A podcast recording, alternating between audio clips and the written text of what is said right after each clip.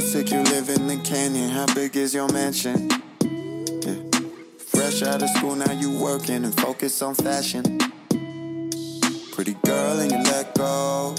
Got time, but you got goals. Hey, baby, waste your time with me in California. Hey, Welcome back. Welcome back. What a year for, well, all of sports. Crazy time, bubbles, people traveling all over, MLB finishing up, NFL underway, case after case on each team, facility shutting down. Who knows what happens? Who knows if they stay on track? But aside from all of that, in terms of a gambling corner, everything's a toss up. You can do all the research in the entire world, figure out how many points each team had been scoring in the previous 10 games, bet the over, bet the under, pick your money line. Nothing seems to be accurate. Me, myself, I don't bet on one game. I like to do a bunch of parlays, bet a little smaller, but try to win big. You know what I mean? I'm not out here just betting on one single game to win two bucks. I'm looking for the big bucks at the end of the day. But nothing really seems to matter. You can take the shoe in pick and you can be completely wrong. The only team that seems to hold true if you're taking the money line are the Steelers. Over unders have been a joke. Detroit continuously lets me down. We're going to get into that. But 2020, in terms of gambling, to toss up. It's an opinion based theory. All the experts, you can do what you want, you can pick who you want. All the experts can have all these different says. They're not accurate. It's an opinion based theory. That's my, that's my opinion. It's my opinion based theory. Don't even start me on fantasy. I actually respect the Cleveland Browns and Nick Chubb for running down to the one yard line and completely running out of bounds a couple weeks ago. I don't care about your fantasy team, nor should NFL players care about your fantasy team. They should care about winning the game, not getting you the most points so that you can beat Stevie Blow Stevie over there in the corner. That doesn't matter. What matters is the team wins on Sunday, on Monday, on Thursday, and they win as a team. Not make they they couldn't care less about you winning your fantasy team. It's Thanksgiving in America. What a crazy time. What a crazy time for everybody to not be getting together because all of the implications, all of the rules and regulations that are now in place. Maybe some virtual Thanksgivings will be taking place, just like we virtually watch the NFL week after week in 2020. Here's some food for thought. Maybe the best odds to pick each week. Put your bets in. This is something that, uh, I don't know, the higher up should put up on their dashboards, their databases. Your best bet in 2020, yes or no? 50 50, toss up, coin flip. Will someone tear their ACL? Joe Burrow, Odell Beckham Jr., Taylor Lewan, Saquon Barkley, Nick Bosa, Devin Bush, Bruce Irvin, just to name a few.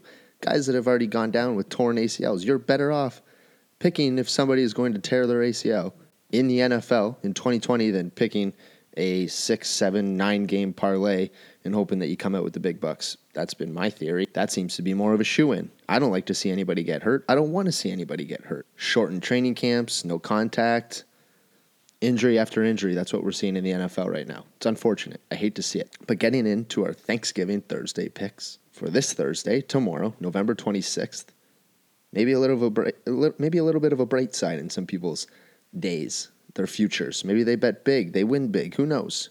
Here are my Thanksgiving Thursday NFL picks. Matchup number one: Houston against Detroit. Detroit continuously, and I stress continuously, lets me down week after week. Bet the over, bet the under, bet the money. on. They continuously let me down. They lose. The only shoe in for that is that they're going to let me down, just like all of you other fans out there. Houston at Detroit, I've got the under. Different books, 51, 51 and a half right now as I'm recording this. I'm betting the under. 51, 51 and a half, I'm betting under. Next up, Washington at Dallas. The best of the worst in the NFL. What a conference, the NFC. Whew. Every team under 500. Win this game, you head right up to the top. I've got Washington winning this game. I've got Washington on the money line. No over, no under, no point spreads. Washington, right, all out money line. Dallas has been hot as of late. I think they're starting to find themselves. But Alex Smith, he's put a resurgence into that offense. Not by a big stretch of the imagination, but a little bit of a surge. Chase Young, OSU, unfortunately, but I think he's going to have a big game. I've got Washington coming out on top against Dallas.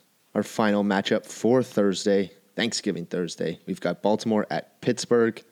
Baltimore is struggling, to say the least.